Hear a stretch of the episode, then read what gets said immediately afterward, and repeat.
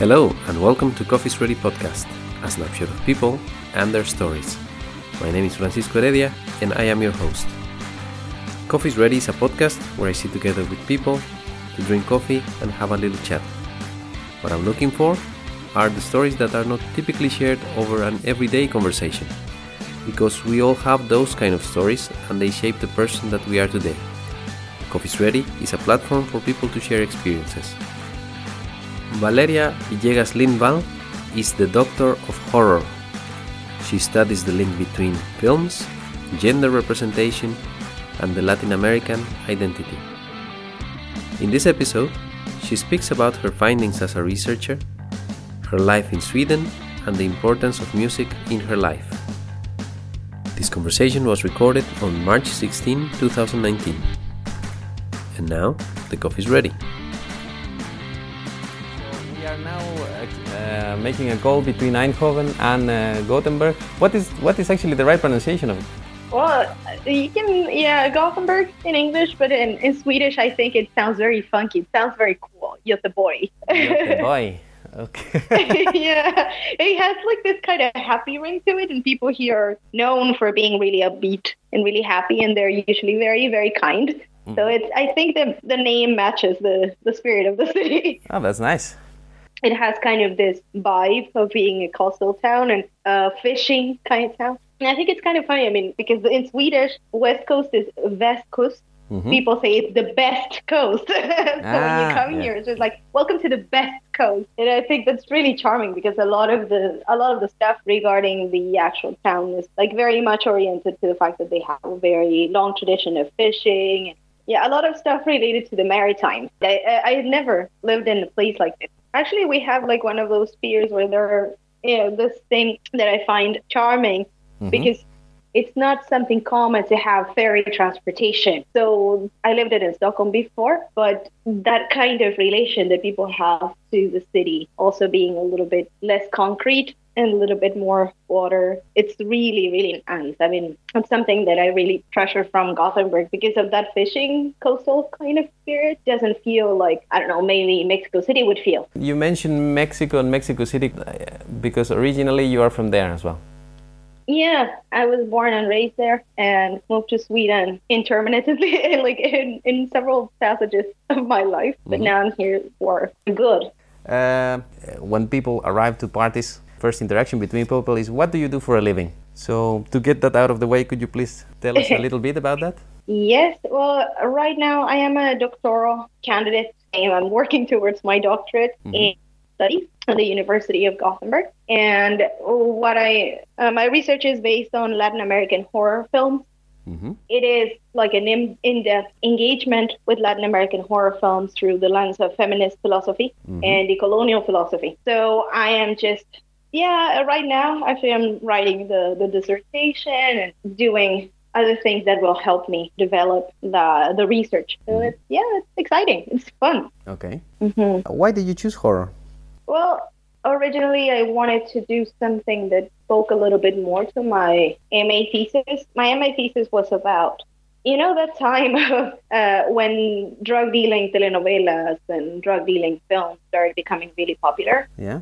Um, so I my study was around that, and it was not about the characters themselves, but about the idea of what is Mexico, contemporary Mexico, and what it means to be Mexican. And so I wanted to extend that a little bit more because I still had that question somehow: what does it mean to be Latin American, and how is it that people through experiences of fear or experiences that are not they are not necessarily news like uh, would experience or make a sense of what it means to be Latin American and a Latin American woman. So I'm very interested in the representation of, of identity, more so because I mean, horror scholarship, there's a lot of it, but I'm really interested in what informs or what influences the representation of female bodies, especially monstrous female bodies. Yeah. So I work with stuff that has to do with uh, werewolves or uh, witches, which is now a very popular topic. Um,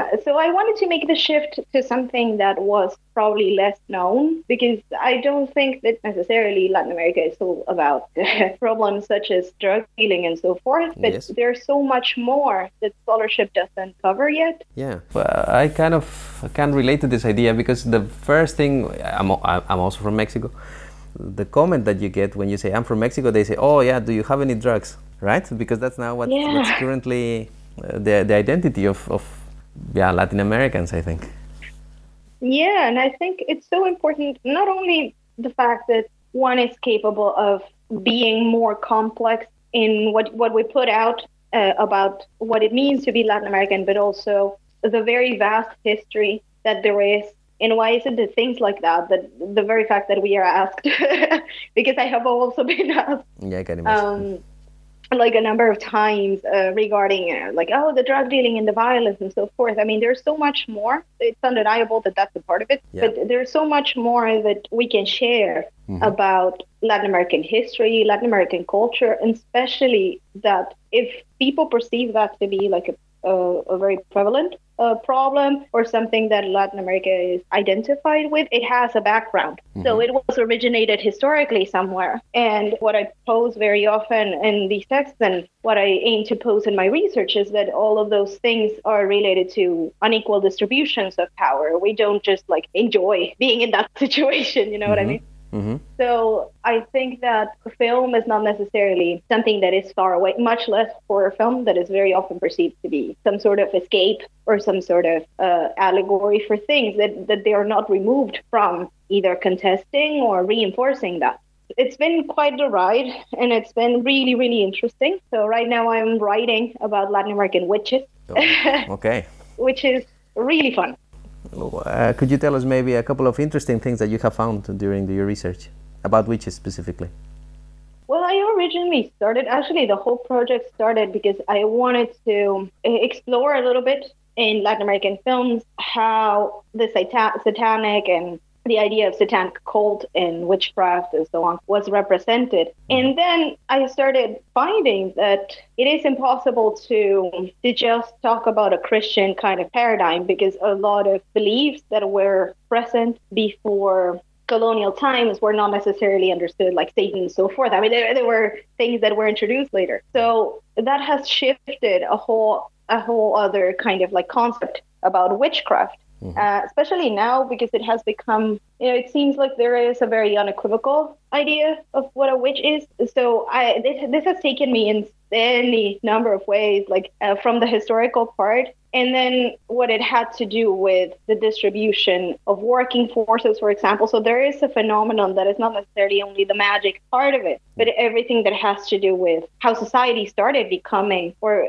allocating who would get to have which place in society. So I think that that has become one of the one of the most interesting parts that I've found about witchcraft being just a reason or some sort of well, I wouldn't say excuse, but some sort of concept that helped those processes in a Latin American context, I have found also that we weren't, I mean, Latin America wasn't influenced uh, in the same way that the witch hunts and the witch trials were. Even in the US, they didn't take the same forms, but certainly I found all sorts of interesting things that have to do with the way in which religions started informing each other, what happened with the flow of people, because we've had, of course, a number of different population movements. Mm-hmm all of that responds to a much more difficult but very challenging and very interesting way of looking at witchcraft. I mean, it might not even apply. That's what I, am so far I'm questioning whether that would apply even. Yeah. For Latin America, because we idea the idea that we have about witches is very tied to the European witch,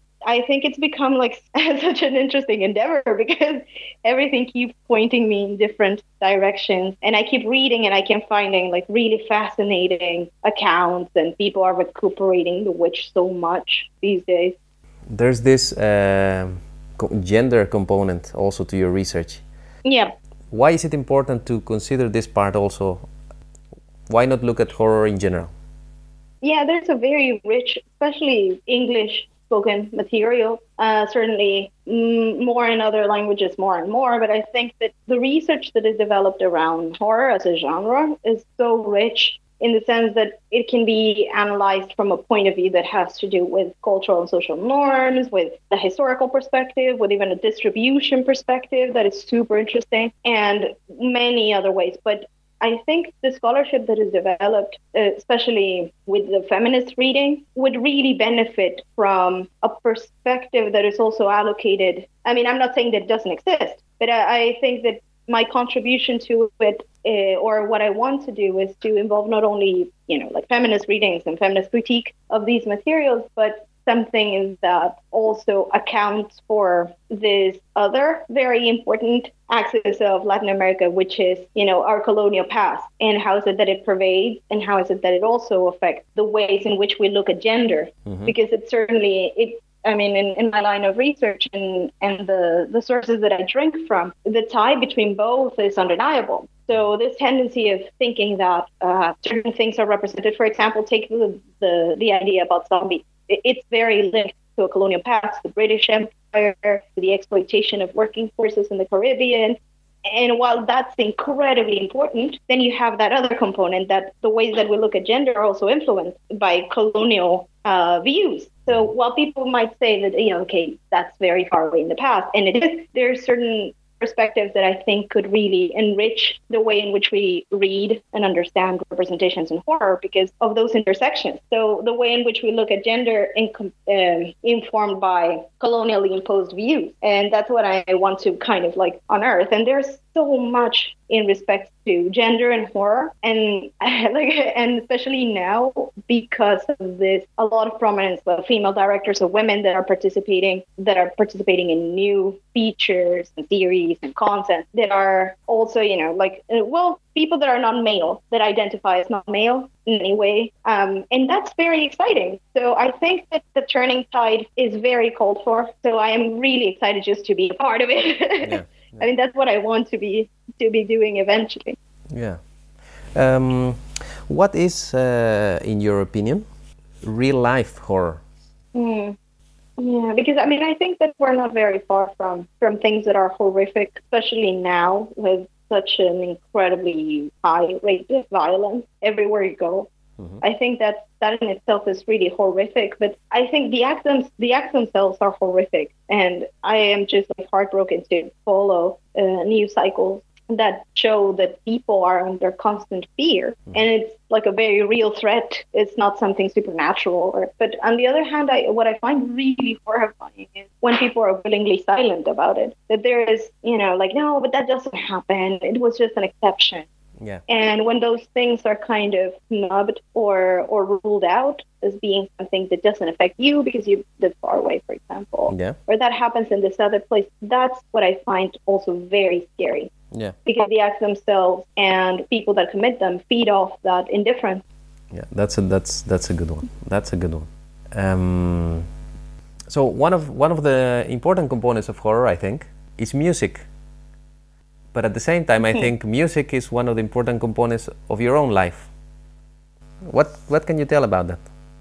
Uh, my husband asked me, like, how come you never really did anything academic music? And I, yeah, I'm, I'm surprised that I'm not even focusing that or centering that in my research. But I think it's because it plays a huge part in my life. As you, well, as you already know, I was working for Rolling Stone magazine for quite a number of, of years, almost seven. Um, so it's been an incredibly big part of my life since growing up and working with it. So I still, of course, have it in a very important place. Mm-hmm. Uh, but I guess a little bit of, you know, maybe not looking at it academically is me being a little bit protective of the memories and protective of the experiences that I have with music it is such a such a fantastic experience to watch things that especially with horror films you know because as as you probably will share with me when we were younger they always had them on loop you know like those 80s features like gremlins or the ghostbusters yeah. on channel 5 yes indeed yeah.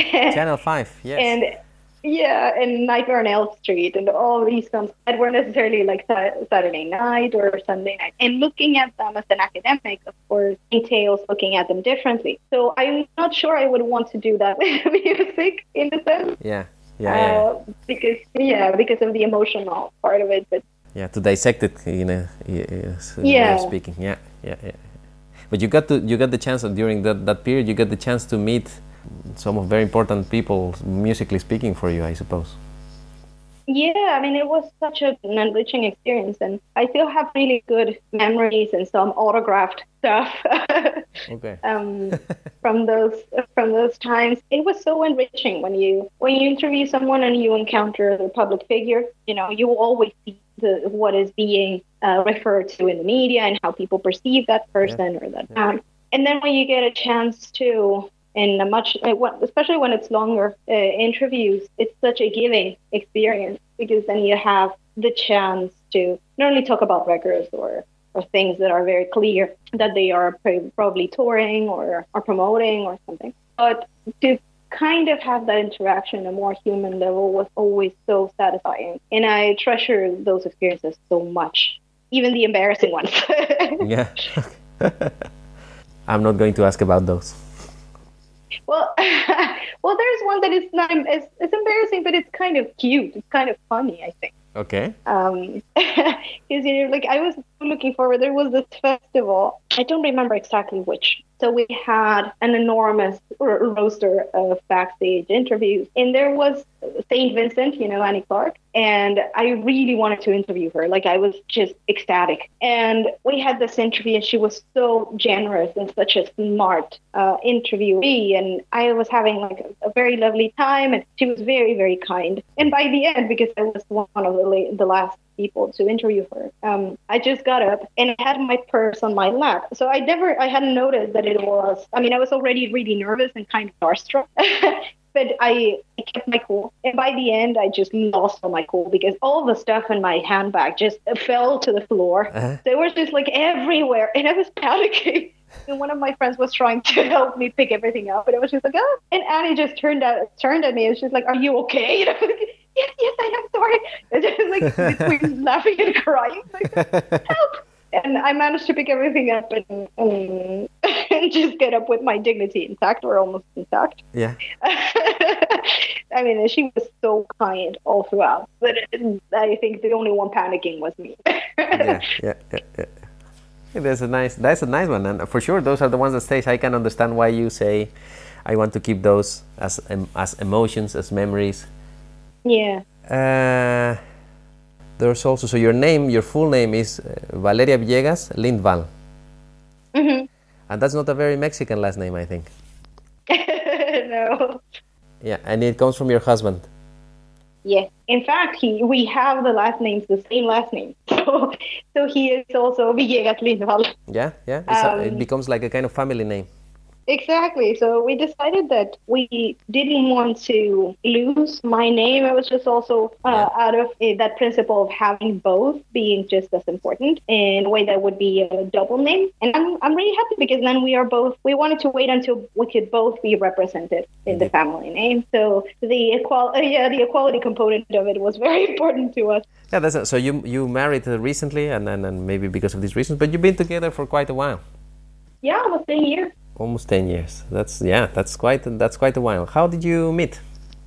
I the first time I was in Sweden actually. I was an exchange student and I was studying film. That's also the way in which uh, I started in this uh, academic part of my life. So we met then, and then it was kind of a very lovely conflation of both because it was the personal side that, of course, kept pulling me to Sweden, but the working part, the part that has to do with my academic career and knowing that I wanted to work within Swedish academia and that for me, it felt like the perfect place to develop research came hand in hand. I think it was just such a lovely conflation of both because it is the personal, but also doing what I love that have kept me coming back to Sweden. Yeah, yeah. What is his name, by the way? I should have asked this before. Johan, I guess, but people people pronounce it differently here. Yeah. So jo- Johan So- would be the the equivalent. yeah, exactly. But it is, and on the daily he goes by Johan. You won. Yeah, exactly. Okay. I, you know, the Swedish pronunciation is always very charming, but not always very Not very straightforward, I think. Not very straightforward. yeah. So you have this component of living now in Sweden with your husband. You are now a family, of course. But uh, but uh, us for us as Latin Americans, the family is always an important uh, component. Um, does your family still live in Mexico? Yeah, they, they're still living there. And I mean, of course, I miss them every day. And I'm the only one that is displaced at the moment. The rest of them are there. Yeah. Your your parents Yeah, only? Do you have siblings? I have one sister, uh, and she is also living in, in Mexico. She is only one year younger than I am. She is just amazing, and I miss her a lot. But uh, yes, the the thing about going back and forth has always been something that we're aware of. so this displacement is, yeah, you probably have that experience as well. That you know that it's a possibility, but it's not always easy. But yeah, you know, And how do you find yourself in the Swedish way of living? I think it hasn't been that difficult. I mean, some some things are cultural clashes that you never stop having, even if it's like simple things. You always find like, oh, but this was different in Mexico. But things that we take for granted, especially as Mexicans, you know, loving the country absolutely, but also being really aware that things like bureaucratic processes, for example, Yeah, that take yeah. forever, or people and the supermarket that take forever. and here people are very effective, and I think Swedes are kind of famous for that, aren't they? That they're very straightforward and very uh, effective and very kind. They certainly are. I think they really it really lives up to this idea of playing by the rules. But things that we take for granted, um, office supply stores, papelerias. You know, I was thinking about Yeah. that. Yeah? Because I need it. I think I don't know. Like if you need a pen or tape, going to a supermarket feels so strange. I don't know stuff that you would get uh, in a smaller store that is not necessarily a supermarket. But some others you don't know where to get. Like I have been coming back and forth to Sweden for ten years, and, and not not even now do I know where to find ribbon. Like I've been asking Okay. people, like where can I find a colored ribbon? Nobody knows. Now probably now internet. Yeah, and that's usually the resource. Like, why don't you, you know, offer like um, order it from the internet? And I'm like, but I want to go to a place where I they want to feel it. I want to touch it. I want to go. Yes, like I want to see the color in person. yeah, yeah, yeah, yeah. So, I mean, fine. those little things are very. I mean, they're just like incredibly silly problems. But I think that's when you feel it the most. That you're so accustomed to certain things. Yeah.